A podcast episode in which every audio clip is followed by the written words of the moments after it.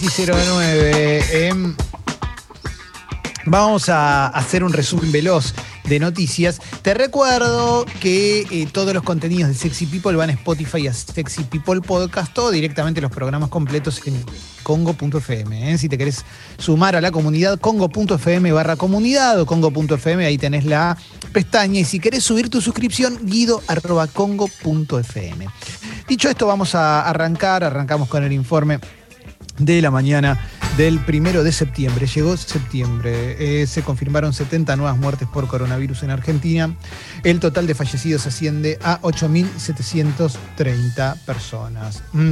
Se registraron 9.309 casos nuevos positivos de COVID, llegando al total de 417.735. Mm, Ya hay recuperadas 308.376 personas eh, en nuestro país. Estos son los números. En minuto uno destacan el cierre de un clásico de la gastronomía porteña. Mm. Eh, Cerró Pipo, un Cerró Pipo, no sé si, si lo recuerdan, pero Pipo, Sí, restaurante mítico, Sí. mítico, ahí a media cuadra del Paseo de la Plaza, enfrente del Paseo de la Plaza, sobre la calle eh, Montevideo, mítico lugar de pastas, visitado por comunidad artística, por turismo y también por gente que trabajaba por la zona. Eh, no logró resistir el impacto económico de la pandemia y es un nuevo lugar que cierra. La verdad que es una noticia muy, pero, pero muy triste. Eh, cómo, cómo todo esto también termina cambiándole la cara a- en, estos pequeños gestos que puede tener la ciudad, ¿no? Yo pienso, si, pienso en la cara de la ciudad y pienso en, en gestos característicos de la ciudad, eh, pienso en, restaurantes como Pipo, que, que, bueno, que cerró. Ojalá que no esté que no esté dicha la última palabra, ¿no? Uno siempre tiene la esperanza de que pase algo como que alguien lo compre y lo reviva eh, y, no se pierda. Bueno, a ver, sigo, sigo eh, con más cuestiones que voy encontrando. Apareció un hombre de nacionalidad china muerto en un restaurante en Recoleta. Esto dice minuto uno, misterio, misterio apareció muerto un hombre chino en Recoleta, en la calle Paraguay al 2700, detuvieron a tres personas. ¿eh? Eh, la policía de la ciudad fue al restaurante luego de que un testigo vio salir corriendo a tres personas del restaurante y meterse en el edificio de al lado. ¿eh? Y encontraron el cuerpo sin vida de un hombre de 34 años. Había una mesa de juegos donde había impactos de arma de fuego y vainas servidas. Bueno, mm. sigo, sigo con... Perdón, con, con respecto a esto, eh, creo no son muchas las veces que nos enteramos que hay alguien detenido por un crimen de, de alguien de nacionalidad china, ¿no? Eh, son, son muy pocas las veces que ocurre esto. Habitualmente bajaron de un auto, dispararon, se fueron, así como llegaron, se jugaron y, y nunca más nada y no te enterás de nada. Acá hay alguien que dice, che, entraron al edificio al lado, ¿no? Es que eh, Sí. parece como distinta la modalidad, por llamarlo de alguna forma. Sí, sí, sí, totalmente, totalmente, Leo. Esto, esto, a menos que sea una escena armada, pareciera un- un- una partida que terminó mal, ¿no? Claramente, ¿no? Eh, claro, es que, exacto, algo Me pa- parece un crimen bueno, mafioso. eh, esa es la gran diferencia, me parece. No, no da la sensación de la famosa ma- esa marca mafiosa que dejan, ¿no? Que es nadie vio nada, nadie hizo nada, nadie reclamó, nadie se Sí. quejó, solo ves a la que era la persona, la familiar llorando y nada más. Sí, exactamente. Eh, en medio del conflicto en el sur, Francisco, el Papa Francisco, pidió proteger a los pueblos originarios de las multinacionales. eh. Aseguró que quienes han habitado una tierra durante generaciones deben recuperar plenamente su uso. eh. El Papa Francisco pidió una justicia restaurativa para cuidar la tierra y reclamó que los pueblos originarios deben ser protegidos de las empresas, en particular de las multinacionales, al tiempo que renovó su pedido para la cancelación de la deuda de los países más frágiles del mundo, dijo el Papa. Las comunidades indígenas deben ser protegidas de las empresas, en particular de las multinacionales que mediante la extracción deleteria de combustibles fósiles, minerales, madera y productos agroindustriales hacen en los países menos desarrollados lo que no pueden hacer en los países que les aportan capital. Estamos obligados a reparar según justicia, asegurando que quienes han habitado una tierra durante generaciones puedan recuperar plenamente su uso. Eh, desarrolló luego, antes de denunciar la explotación de las comunidades y países más pobres que busca con desesperación el desarrollo económico. No debemos olvidar la historia de explotación del sur del planeta, que ha provocado una enorme deuda ecológica, principalmente por el saqueo de recursos y el uso excesivo del espacio medioambiental común para la eliminación de residuos. Esto lo dijo el Papa, esto lo dijo el Papa ayer. Eh, es muy interesante lo que sucede con esto porque medios que normalmente cuando el Papa dice algo lo ponen en tapa o les interesa descontroladamente, se ponen a seguir eh, todo lo que dice, en este tema en particular no lo vas a encontrar, no, no va a aparecer en ningún lado porque no juegan eh, con el mismo pensamiento con el que se, ha expresado el Papa, ¿no? Esto tiene que ver con, obviamente, es muy aplicable a lo que está pasando con la comunidad mapuche en, Villa Mascardi, ¿eh? ahí en el, sur de nuestro país, a 35 kilómetros de, Bariloche, cerca de, de la Ruta Nacional 40, ¿no? Bueno, sigo, sigo con más cuestiones que voy encontrando. ¿eh? Nuevo terremoto en el norte de Chile, se sintió en Argentina. ¿Mm? Eh, a ver, a ver, a ver, a ver. Una paradisíaca isla de Brasil reabre sus fronteras solo para recuperados de coronavirus. ¿Mm? No sé si Fernando de Noroña. Fernando de Noroña. Uno de los lugares, tuve la posibilidad de ir, es uno de los lugares más lindos de todos, por lo menos de lo que conozco yo ni hablar, y es un lugar muy particular porque tiene un tope de gente que puede ingresar, es una isla, eh, queda en el nordeste de Brasil y la verdad que es hermoso. ¿Cómo un tope, perdón? Claro, no, porque es un lugar, eh, es, es, es, un lugar que está totalmente cuidado y no pueden entrar, van 100.000 turistas, no, no, tiene como un cupo eh, ahí creo que viven algo así como 2.500, 3.000 personas ahí en total. Y, mediante, y, cuando vos vas en alguna parte del año también tiene todo, todo está manejado, todo está ambientado. Y, esta, esta, esta noticia es una noticia muy particular porque es la primera vez que escuchamos que solo pueden ir los que ya tuvieron coronavirus. Sí, sí, sí, sí, sí. Eh, apelando a la inmunidad. Ahí yo voy a reconocer que desconozco bien cómo funciona porque ya hemos visto un par de casos de gente que se contagió dos veces, ¿no? Fernando Pola. Sí, exactamente. Entonces no, no, es... Eh, no sé cómo funciona, no sé cómo funciona, no sé si están haciendo una lectura errónea de los hechos, la verdad es que, que no lo sé. Bueno, vamos a seguir, vamos a seguir con, con más cosas que vamos encontrando, los, los paneles de panelite, se me mezclaron dos palabras juntas. Los paneles del radar del satélite argentino SAOCOM 1B ya están desplegados. ¿eh? La operación se realizó desde Córdoba y era calificada como crítica, ya que es una actividad mecánica. Si falla puede comprometer el funcionamiento de la antena radar. ¿eh? Lo estoy leyendo de minuto1.com. Luego del histórico lanzamiento del SAOCOM 1B, el nuevo satélite argentino, ¿eh? desde la Comisión Nacional de Actividades Espaciales indicaron que los seis paneles ya están abiertos y desplegados. ¿eh? Bien, seguimos. Eh, em, una vez puesto en órbita, los satélites SACOM 1B y 1A van a actuar en tándem, en equipo, con respecto al relevamiento de información, orbitando a 620 kilómetros de altura a 27.500 eh, kilómetros por hora de velocidad de desplazamiento, podrán obtener 225 imágenes cada uno. Bueno, vamos con más noticias que vamos encontrando. Um, Martín Guzmán anunció que el 99,9% de la deuda pública quedó reestructurada. ¿eh? lo comunicó el ministro de Economía Martín Guzmán. La renegociación va a permitir un ahorro de 37.700 millones de dólares, bajar la tasa de interés del 7 al 3,07%.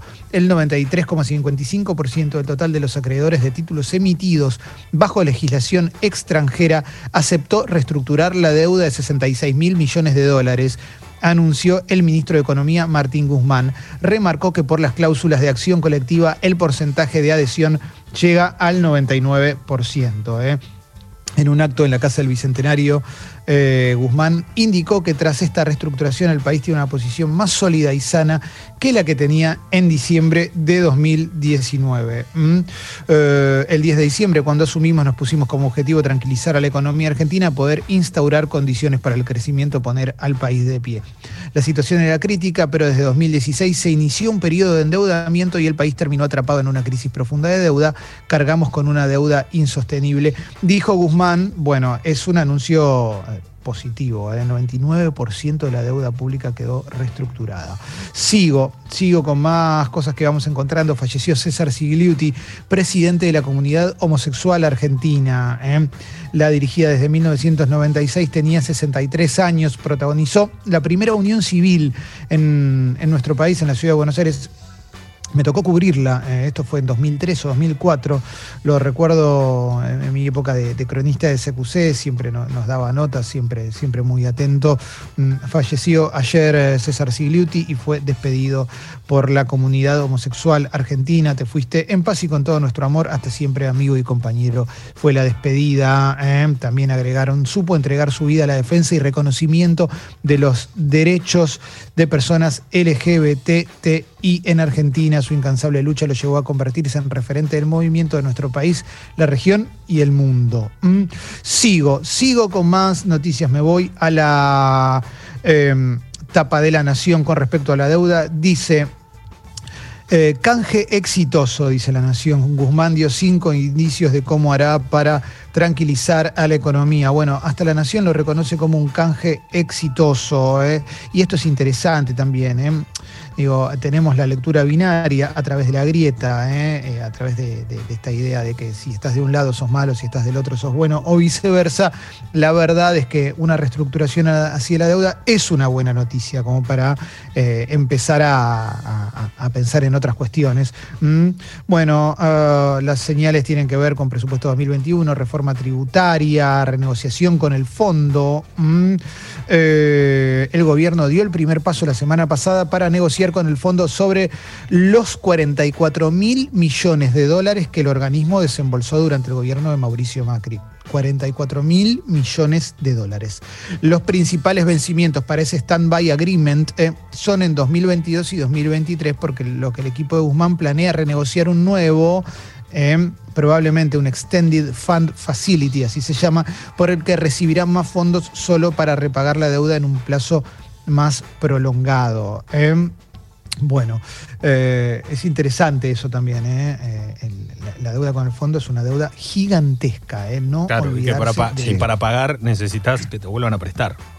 Claro, claro. Es medio raro, ¿no? Porque si, yo porque si vos te lo. En la lógica es como yo te voy a deber a vos y vos me volvés a prestar para volver a pagarte o pagarte de alguna forma lo que te debo. En su momento la, la, lógica del blindaje no fue así, sí. Sí, pero es una cosa perversísima todo, todo esto, porque eh, analizar la economía en un contexto de pandemia como si fuera la economía de un solo país, cuando en todo el mundo hay una crisis económica, la más grande, la más grande en, años y años, te diría en un siglo, donde se pierden millones de puestos de trabajo y demás en todo el mundo, desconociendo que acá, además, además, eh, se tomó el, peor canje de deuda de la historia que tuvo el Fondo Monetario es bastante cínico, la verdad. Es muy cínico, es muy desleal. Eh, y, reconoce muy poco el trabajo que, hizo este eh, Martín Guzmán en, todo desde que asumió. La verdad es que yo, Martín Guzmán es una persona que yo no la conocía eh, antes de que lo contacten porque esencialmente trabajaba en otro país, es un técnico, pero me parece que su trabajo es bueno. Y, la verdad eso excede a si te gusta el gobierno, si no te gusta el gobierno, etcétera, etcétera. Me parece que la verdad que el trabajo que está haciendo, tengo toda la sensación de que es un trabajo eh, digno. No es tan sencillo esto, no es tan Yo lo que digo es que es Clemen que es una función demasiado importante para la Argentina, lo ha sido siempre, imagínense una situación como esta, pero muchas veces eh, voy a decir capaz una obviedad, pero muchas veces necesitamos que el ministro de Economía sea el más capaz de todos, de los ministros, y la realidad.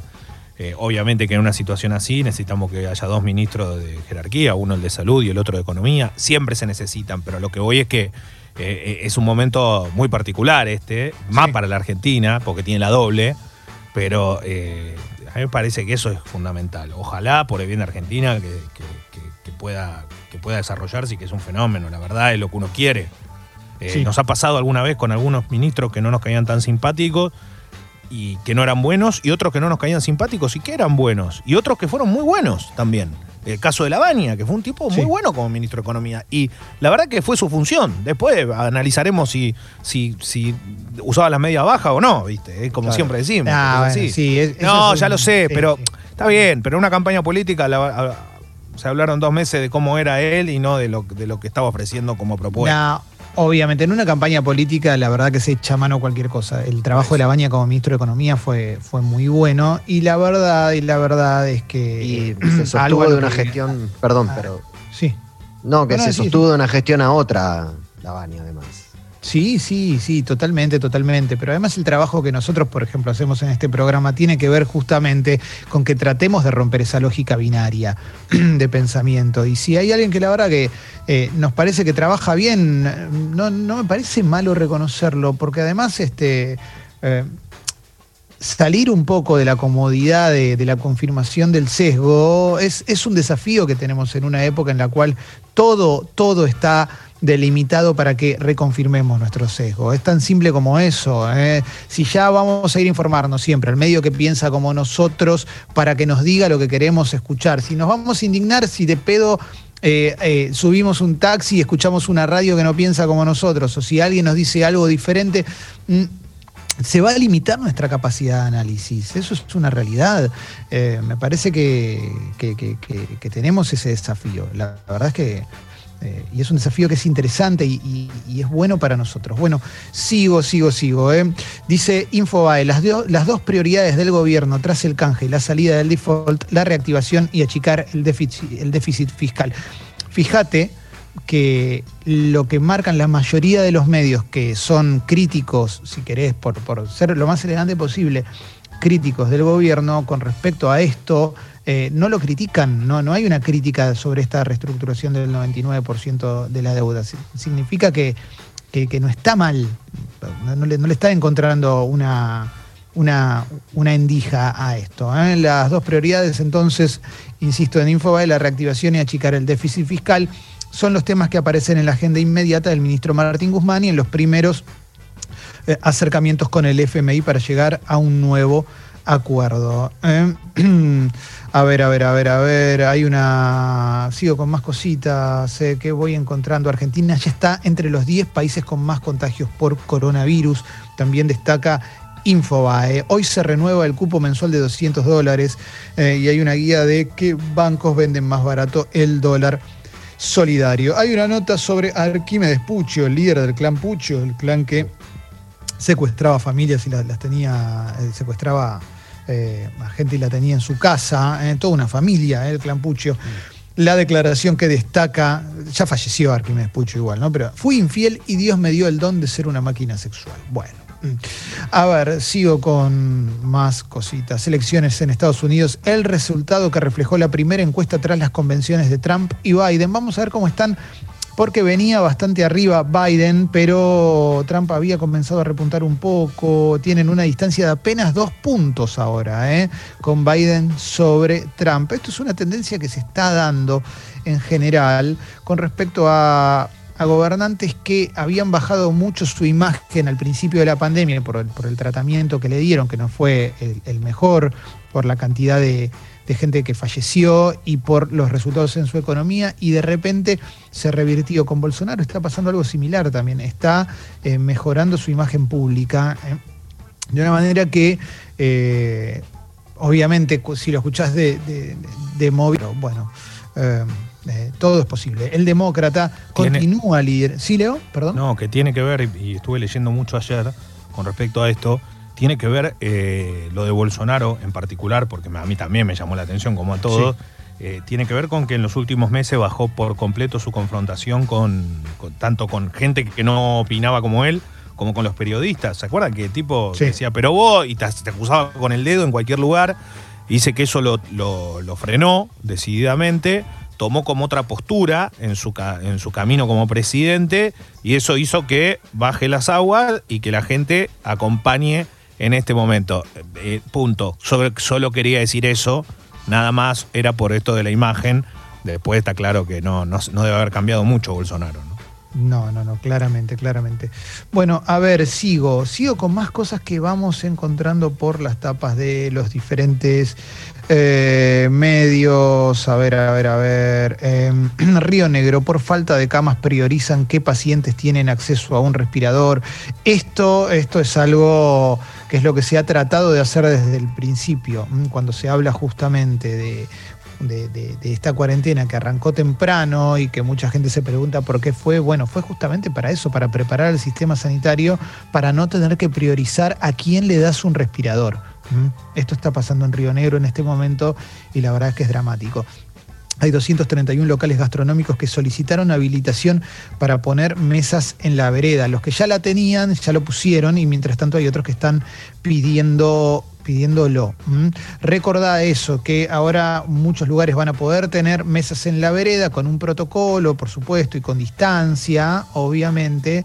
Em, después lo podés hacer, te podés manejar como, como quieras. Yo me imagino si voy a tomar un café, quizás me llevo mi tacita, no sé, de paranoico pero el asunto es que la posibilidad de tomar un cafecito, comer un tostado en la puerta de, en, las mesitas de afuera, la vas a tener y eso para los locales gastronómicos es un estímulo. No les va a salvar la vida, la verdad que es una situación que es muy difícil, no les va a salvar la vida porque la cantidad de mesas que pueden poner no es la ideal, pero pero está bueno. Si querés colaborar con algún lugar gastronómico, está bueno que vayas a tomarte un cafecito ahí y que no te quedes mucho tiempo también podría sumarse, me está ocurriendo ahora, como para que se pueda renovar y puedan vender un poco más. Yo sé que eh, suena, no es que te quiero apurar, pero bueno, está bueno también que, podamos eh, ver cómo, cómo, los lugares van sobreviviendo, los lugares gastronómicos. Sigo con algunas cositas más, ya estamos, eh, ya, ya estamos llegando al final. En Clarín destacan la atención en diputados por las sesiones virtuales mientras que Cambiemos va a ir al recinto. ¿eh? El oficialismo quiere extender el protocolo a la distancia, pero la oposición quiere sesionar en la Cámara Baja. ¿eh? Atención eh, a esto. Según Clarín, el cuerpo que se encontró es el de Facundo. Ayer muchos medios decían que el cuerpo encontrado era el de Facundo Astudillo, pero oficialmente no se va a dar ese dato hasta mañana. Eh, da la sensación de que no, se le está, no se está dando el tratamiento correcto eh, a, esta noticia, porque la verdad es que aunque haya indicios y demás, hasta que no haya una confirmación oficial, salir a decirlo, eh, sacarla a la, madre por todos lados, hacerla pasar por ese, por ese calvario, la verdad es que me, parece muy triste, pero bueno, es solamente una mirada que, queda ahí.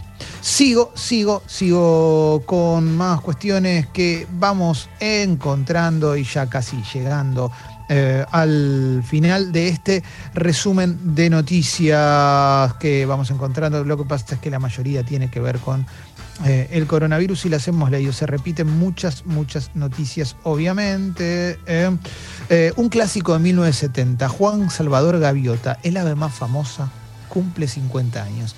Clave de su éxito. Mm, no lo leí. No sé si alguien leyó Juan Salvador Gaviota. No, no, no. no, no. No, no, no. Eh, Te lo debo. Tengo la sensación de que no lo voy a leer. O sea, hoy el Clemente de 2020 cree que no lo va a leer. Quizás cambie, pero me parece que. Claro, si querés te miento y te digo que lo voy a leer, pero no, no te quiero mentir. No, no, no, no, Pero bueno, no, no, pero porque, qué sé yo, porque otras cosas, ¿no? Uruguay, seis meses de la calle Pou, éxito ante el COVID, imagen en alza y desafío de la economía. ¿eh? La pandemia lo golpeó apenas 12 días después de su asunción y hay un balance de su gestión. Toda comparación con Argentina, obviamente, es, es, un poco tirada de los pelos, ¿no? Son realidades muy diferentes por cantidad de habitantes, etcétera, etcétera pero bueno, eh, han manejado bien la pandemia en Uruguay. Sigo, intelectuales acusan al gobierno de terrorismo sanitario luego de la infectadura. Lo que me parece muy interesante es eh, la capacidad de, de, generar nuevas, nuevas formas para, para, referirse a, que te pidan que te cuides, ¿no? Eh, está Juan José Sebrelli, no sé si lo vieron a Sebrelli, hace poco Sebrelli filósofo, pensador, ensayista, anticuarentena. Hace poco salió en una nota en TN que le preguntaban cómo se sentía. Estaba con el barbijo abajo, dándole una nota a un cronista con el, con, el camarógrafo dentro de su departamento y se pone a toser con una tos, con una tos convulsa que vos decís, loco, o sea, no se curó todavía.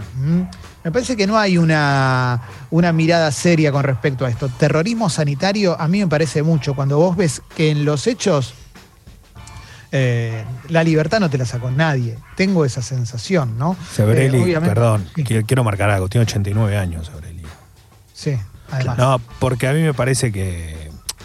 Yo sé que todo el tiempo la cuestión es ver qué, pasó. Un tipo que dijo esto y terminó contagiando. Ya está grande también, a lo que voy es que no, no estoy diciendo que su cabeza ni funcione mal ni nada, la verdad que no tengo ni idea, no le seguí su vida de forma permanente, pero a lo que voy es que es ir a buscar a una persona que, que no tendría ni que el periodismo ir a buscarla. Sí, habría que parar un poco. Está bien, pero estos ya son comunicados que lanzan, ¿viste? No, ya lo sé, pero lo digo esto porque en su momento también me pasaba lo mismo cuando lo veía. Yo digo, tan, no puede ser, nosotros somos el problema, ¿eh? Nosotros, el periodismo, ¿eh? que quede claro. Sí, sí, sí, sí. Em, también está Berandoni obviamente eh, Santiago Kovadlov, eh, Maximiliano Guerra y Sandra Pita, ¿no? Eso vendría a ser como, como, como el eje de, de, esta carta que acusa de terrorismo sanitario. Terrorismo sanitario.